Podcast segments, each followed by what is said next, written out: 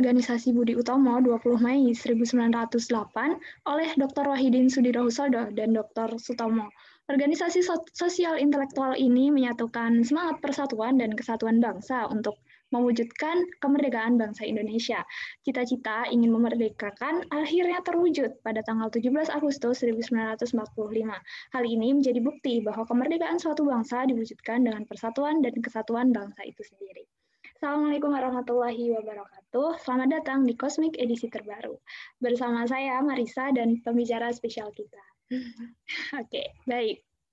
Spesial juga Hari Kebangkitan Nasional ini, saya dibersamai pembicara kita hari ini yang akan membahas mengenai pergerakan pemuda bagian dari karya, yaitu Mas Ahmad Nov Rizal Hidayat, selaku Ketua Gerakan Mahasiswa Nasional Indonesia atau GMNI UNY. Nah, halo Mas Rizal, gimana nih kabarnya? Selamat malam Mbak Sasa, selamat malam teman-teman pendengar. Cosmic ya, acaranya ya, Cosmic BEM FIPA UND yang diinisiasi teman-teman Sospol ya. Iya. Selamat malam semuanya.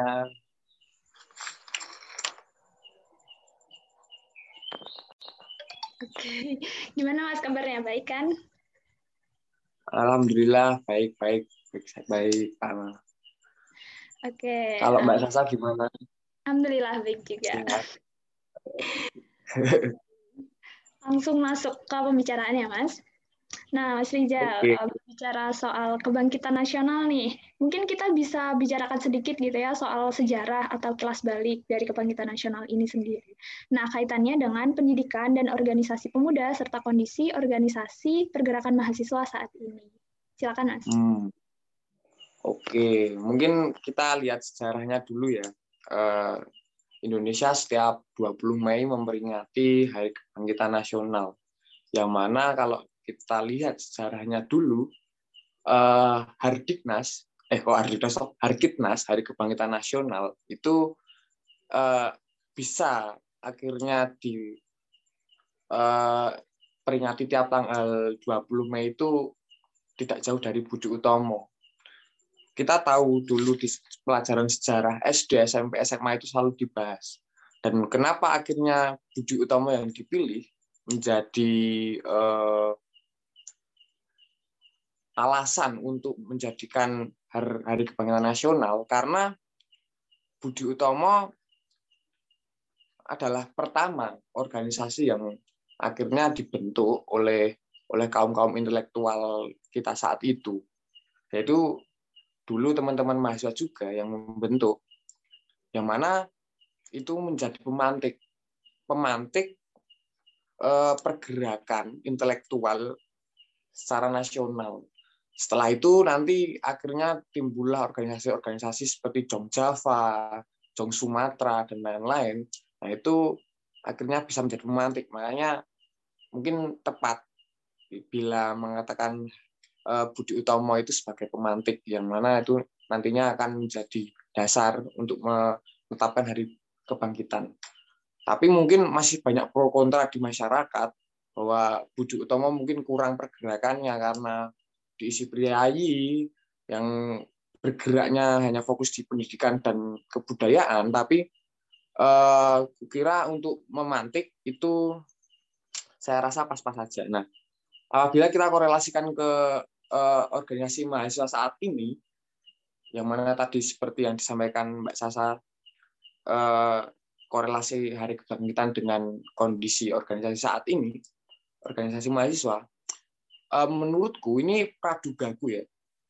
Mahasiswa saat ini sedang mengalami menghadapi masa disrupsi atau masa ketidakjelasan. Kita melihat suatu hal itu masih ngambang-ngambang. Misal kita melihat corona, akhirnya kapan selesai itu kita belum bisa memastikan. Dan akhirnya ada dua tantangan besar menurutku. Baik itu organisasi mahasiswa secara intrakampus atau biasa kita kenal BEM, himpunan mungkin, DPM dan UKM, maupun ekstrakampus seperti PMI, HMI, KAMI, termasuk GMNI juga. Itu dan juga organisasi pergerakan secara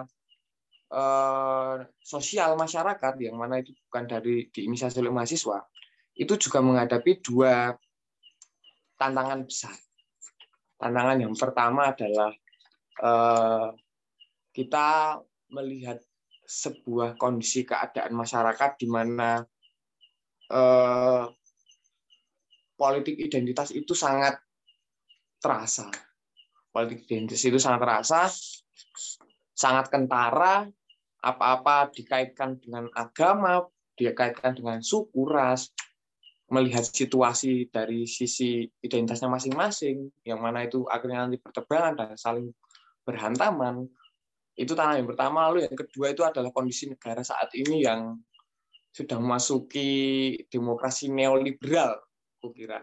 Nah, itu nanti jadi sebuah tantangan besar untuk mahasiswa, yang mana sekarang mungkin organisasi intra maupun ekstra itu sedang mereformulasi, membuat sebuah konsep gerak, sebuah platform sosial untuk bergerak. Itu nanti akhirnya teman-teman dipaksa untuk diharuskan untuk mereformulasi bagaimana sih caranya agar acara bisa maksimal, program kerja bisa terjalankan, bisa berdampak ke masyarakat secara langsung, bisa mengenai konteks apa yang dibahas, dan lain-lain. Yaitu tantangannya besarnya organisasi saat ini adalah itu.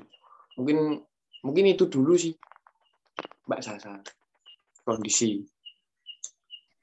Baik, wah, jadi pengetahuan baru nih, banyak banget tadi tentang banyak disrupsi, terus dan dua tantangan gitu ya, dari mahasiswa.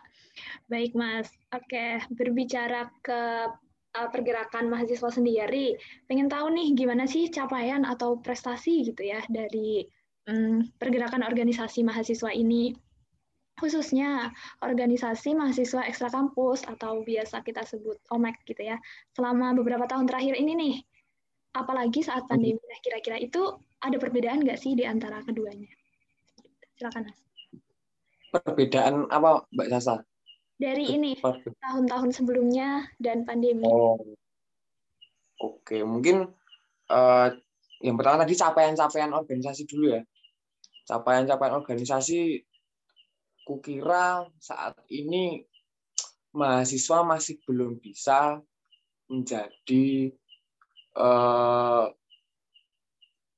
kalau kita biasa bilang saat aksi itu kita membawa aspirasi rakyat. Nah, rakyat yang mana? Pertanyaan seperti itu. Mahasiswa, gerakan mahasiswa, organisasi mahasiswa itu belum bisa akhirnya membawa apa yang mereka sampaikan itu belum menjadi representasi aspirasi masyarakat. Karena apa? Karena setelah mungkin 4 tahun terakhir ini menjadi mahasiswa pun dan beberapa kali ikut bergerak, itu kita merasa mahasiswa dan rakyat itu ada semacam batas di mana akhirnya akan menjadi sebuah kesenjangan sosial, kayak tidak sejajar, padahal mahasiswa juga masyarakat gitu. Nah, ketika bicara capaian, ya itu yang akhirnya menjadi kekhawatiran, menjadi nilai minus, karena mahasiswa sebagai akhirnya diharapkan sebagai salah satu kelompok masyarakat yang bisa merubah masyarakat menjadi lebih baik, itu masih belum bisa gitu. Nah, tapi untuk pergerakan-pergerakan akhir-akhir ini mungkin dirasa, kurasa semakin masif, walaupun di tengah pandemi pun masih tetap bergerak mahasiswa, tapi pergerakan secara real atau pergerakan secara terjun langsung ke masyarakat itu yang kurasa masih kurang. Mungkin teman-teman masih banyak yang akhirnya ikut demo di sana-sini, di Gejayan, di DPR, bahkan di Jakarta, menyuarakan aspirasi, menyuarakan protes terhadap pemerintah, terhadap ketidakadilan, tapi mahasiswa melupakan satu esensi penting dalam masyarakat, yang mana masyarakat itu butuh pergerakan itu secara langsung ke masyarakat dengan apa? Dengan langkah nyata. Langkah nyata apa yang akhirnya diharapkan tuh, misal ketika aku memposisikan diri sebagai warga masyarakat di suatu desa di dekat UNY, ketika mahasiswa UNY dirasa memang fokus di bidang pendidikan, tapi dampak kedekatan lokasi desaku dengan UNY itu akhirnya tidak dirasa ada dampak signifikan, Pak. Padahal dekat gitu. Nah, itu menjadi sebuah tanda tanya besar. Mahasiswa UNY suka menyuarakan pendidikan, suka demo, suka menyampaikan aspirasi, tapi tidak berdampak langsung di masyarakat bahkan sekitarnya. Aku bisa bilang gitu, kenapa? Karena sekarang kebanyakan teman-teman intra maupun ekstra kampus itu sebatas proker, batas program kerja, menjalankan amanah 1 tahun kepengurusan dengan target-target peserta segini gitu, tapi tidak ada target misal membuat sebuah desa yang belum punya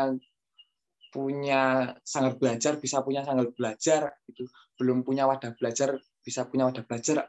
Itu sebenarnya harus menjadi poin bergerak teman-teman, bukan akhirnya teman-teman menjalankan organisasi itu sebatas pengguguran tugas selama 1 tahun kepengurusan gitu loh.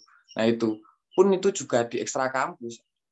Mungkin kalau di GMNI aku bisa bicara banyak, misal kita juga udah berusaha bikin sanggar belajar di daerah sekitar sekretariat kita di Pandean, Coron Catur.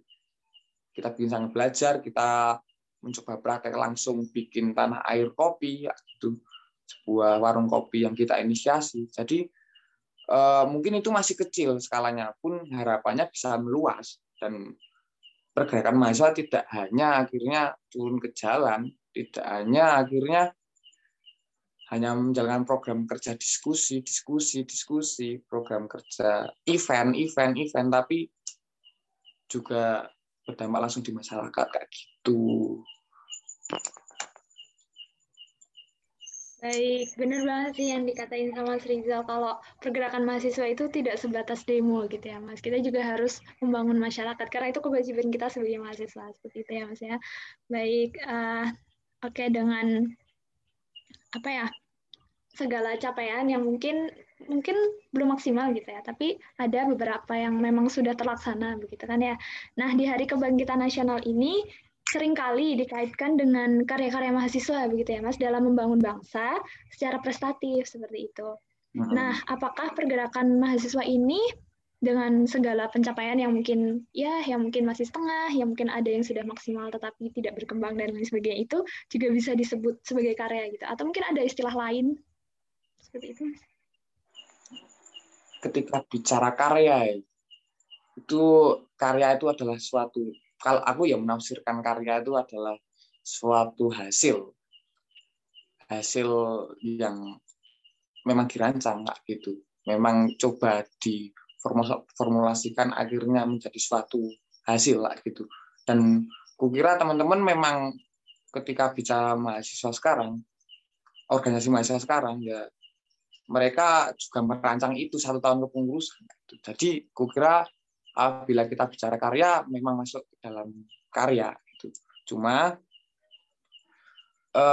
kukira ketika poin karya-karya yang mahasiswa ketika dikorelasikan dengan kebangkitan nasional adalah ketika melihat tantangan zaman disrupsi, tidak jelasan. Kukira kita tidak lagi melihat era 4.0 lagi, tapi ini memang sudah memasuki era disrupsi yang mana ini nggak jelas sama sekali dunia ini. Akhirnya Palestina, Israel, siapa yang salah, siapa yang benar, ambigu gitu. Jadi memang karya mahasiswa sangat diperlukan. Karya yang seperti apa yang mungkin berdampak di masyarakat.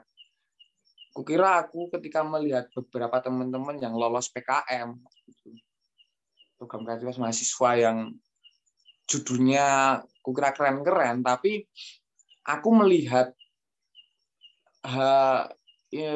inovasi yang mereka tawarkan, inovasi yang mereka coba susun, mereka formaliskan itu akhirnya tidak sampai ke sebuah diwujudkan secara real dan itu berdampak di masyarakat secara luas dan berguna gitu. Jadi itu sebatas teori, dilombakan menang. Nah, itu menurutku ya eman-eman. Itu sebagai salah satu contoh di PKM.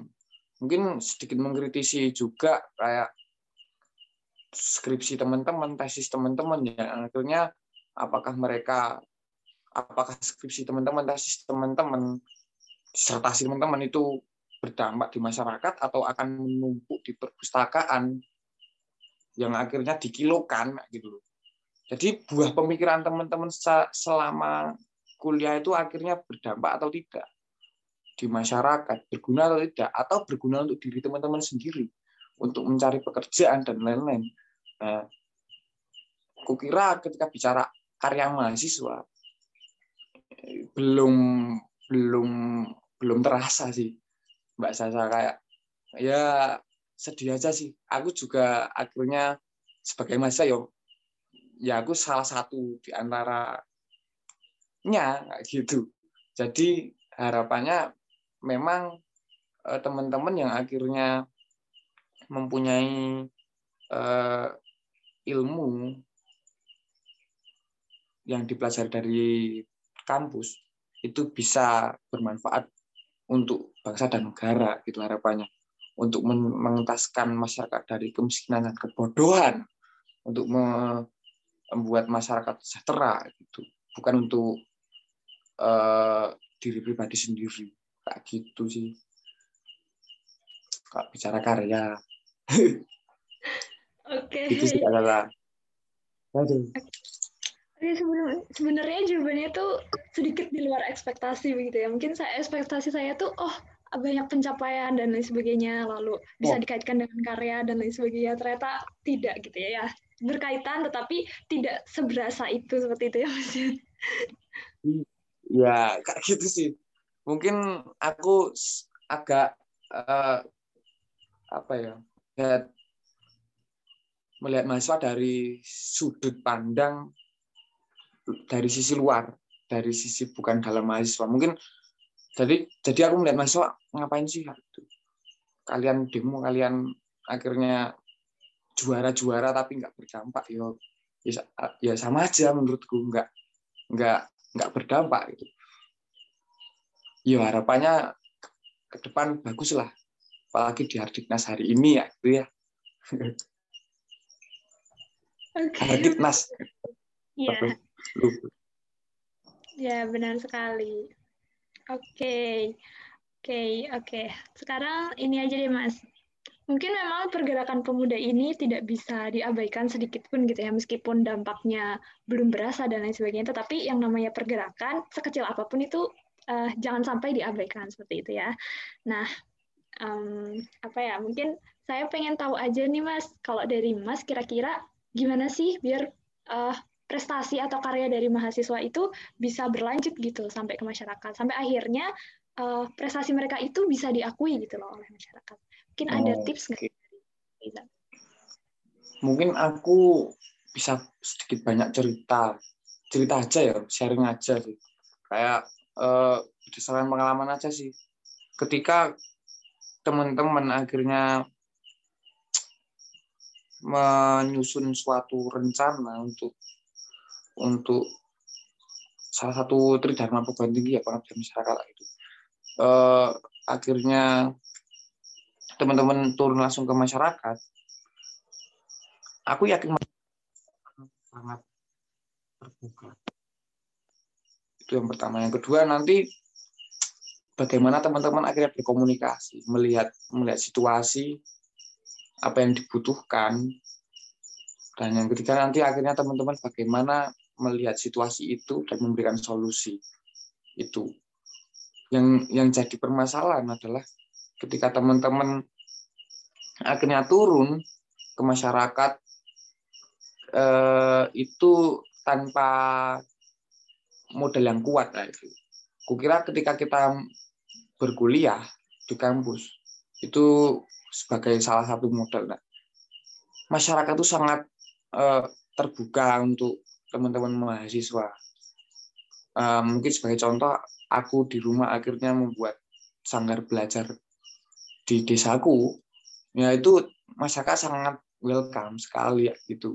Dan itu akhirnya membuat masyarakat ikut belajar di sanggar belajar sadar, anak-anaknya bahkan ibu-ibunya.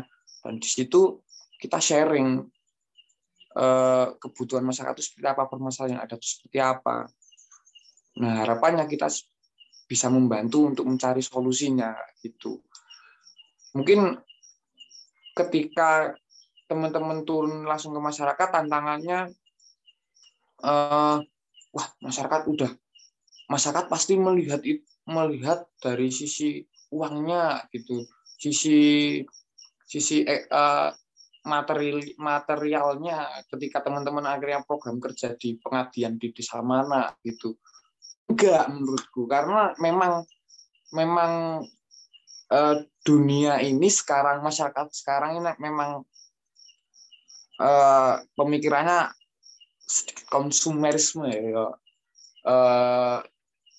pemikiran yang mana impulsi, hedonisme, yang mana teman-teman masyarakat nanti berpikiran bagaimana mencukupi kebutuhannya, konsumtif. Tapi memang di masyarakat akhirnya mereka terbuka untuk teman-teman, tanpa akhirnya teman-teman harus mengeluarkan uang yang banyak gitu. Yang penting niat teman-teman aja sih yang pertama harus dikuatkan. Niat itu modal awal menurutku. Yang kedua, teman-teman akhirnya bisa membawa konsep yang matang gitu. Tapi memang tantangannya, kekurangannya biasanya teman-teman mahasiswa itu bergerak di suatu desa atau wilayah atau masyarakat itu tidak sustainable, tidak berjalan secara terus-menerus. Nah, akhirnya pengabdian 7 hari stop, clear, rampung, program kerja selesai. Yaitu itu kurasa kurang maksimal, karena 7 hari untuk menyelesaikan masalah di suatu desa, untuk berkontribusi desa itu kurang menurutku, dan itu harus berjalan terus-menerus. Tidak hanya temporer ya, enggak hanya sebentar. Nah, kukira ketika melihat BEM, melihat himpunan, melihat intrakampus, ekstrakampus bahkan, itu bergerak ya masih formalitas gitu. Jadi masih kurang memperhatikan keberlanjutan program tersebut. Harapannya teman-teman harus memikirkan itu, bahwasanya program itu harus berlanjut dan sampai goals, sampai selesai masalahnya. Jangan hanya menyelesaikan masa jabatan, menyelesaikan tugas program gitu. Itu sih bahasa sedikit. Okay. Mungkin memang tidak bisa dipungkiri gitu ya Mas, ketika orang itu memandang materi seperti itu. Ketika misalnya aku dapat nih dana penelitian segini gitu kan, kita hibahin ke desa ini untuk membangun desa. Terus selesai penelitian, selesai laporan, lalu sudah ditinggalkan begitu saja gitu. Terus lagian kita apa sih dari desa itu gitu. Biasanya kan seperti itu ya Mas. Iya. Harusnya hasil penelitian itu akhirnya menjadi salah satu rujukan membuat konsep apa gitu, atau menjadi apa. jangan ya kayak gitulah. Ya, harusnya kan seperti itu. Maksudnya kalau kita memikirkan jauh ke depan lagi itu kan akan sangat membangun bangsa gitu ya, Mas ya. Ya, ya. Sekali. Baik, oke, sebelumnya terima kasih ya Mas untuk ilmu dan ceritanya gitu. Itu sangat membuka pikiran saya sih karena memang banyak yang tidak sesuai dengan apa yang saya harapkan gitu. Tapi justru itu tuh membuat saya berpikir, oh iya ya ternyata tuh kayak gini gitu dari sudut pandang lain. Oke. Maaf ya ini agak negatif dulu ya dari radio. Negatif terus. Positif terus nanti nggak ada kritikan gitu kan kapan mau maju. Gitu. It's okay. Oke, Mas, mungkin ini. Terakhir nih Mas untuk closing gitu kan, adakah pesan gitu atau mungkin gambaran gitu dari Mas Rizal untuk pemuda-pemuda nih di masa depan atau istilahnya untuk adik-adiknya Mas gitulah ya. Untuk membangun bangsa dengan berkarya tanpa batas seperti itu, terutama di era revolusi industri 4.0 yang belakangan ini cukup sering disebut-sebut sebagai tantangan ke depan seperti itu, Mas. Silakan. Mungkin pesan-pesannya ya, ini termasuk pesan untukku sendiri. Aku juga masih pemuda. Itu yang jelas ketika kita melihat pemuda saat ini, mungkin usia-usia mahasiswa khususnya, itu kedepannya akan menjadi pemimpin bangsa.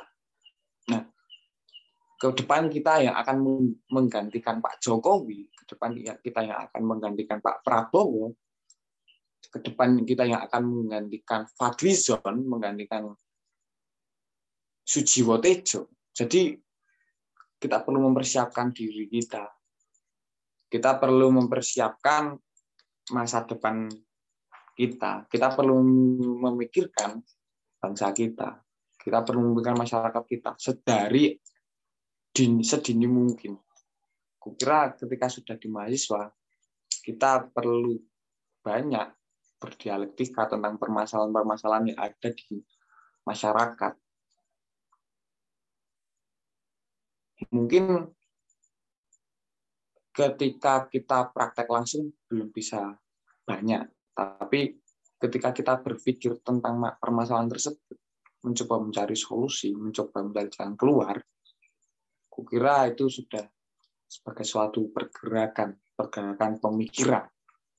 Ya, harapannya ke depannya teman-teman khususnya mahasiswa itu bisa terjun langsung di masyarakat, tidak hanya mengumpulkan diri sendiri, tidak hanya kelulusan teman-teman tidak hanya sebagai embel-embel SPD, ST, tidak hanya untuk daftar kerja, tapi akhirnya ilmu yang dimiliki berguna untuk masyarakat, nusa dan bangsa, gitu sih. Mungkin itu Mbak Sasa. Oke. Saya mengutip nih beberapa kalimat gitu ya. Satu kalimat sih, pemuda itu ke depan akan menggantikan pemimpin saat ini. Jadi kita perlu memikirkan masyarakat dan bangsa kita sejak dini gitu ya Mas ya. Wah keren banget sih. Ya, tapi ini benar sih gitu. Emang harus dipikirkan sejak saat ini. Kalau enggak, kapan lagi gitu. Kita nggak akan punya waktu untuk memikirkan itu. Seperti itu. Baik, sekali lagi terima kasih kepada Mas Rizal yang telah menemani diskusi kita di Cosmic kali ini. Selamat Hari Kebangkitan Nasional 2021. Berhenti memikirkan masalah romansamu dan bangunlah dari berleha-leha. Bangsa Indonesia adalah bangsa pejuang. Lakukan saja perjuangan itu dengan tindakan nyata dan berkarya secara nyata. Insinyur Soekarno pernah berkata, 1000 orang tua bisa hanya bisa bermimpi, tetapi seorang pemuda mampu mengubah dunia. Itu.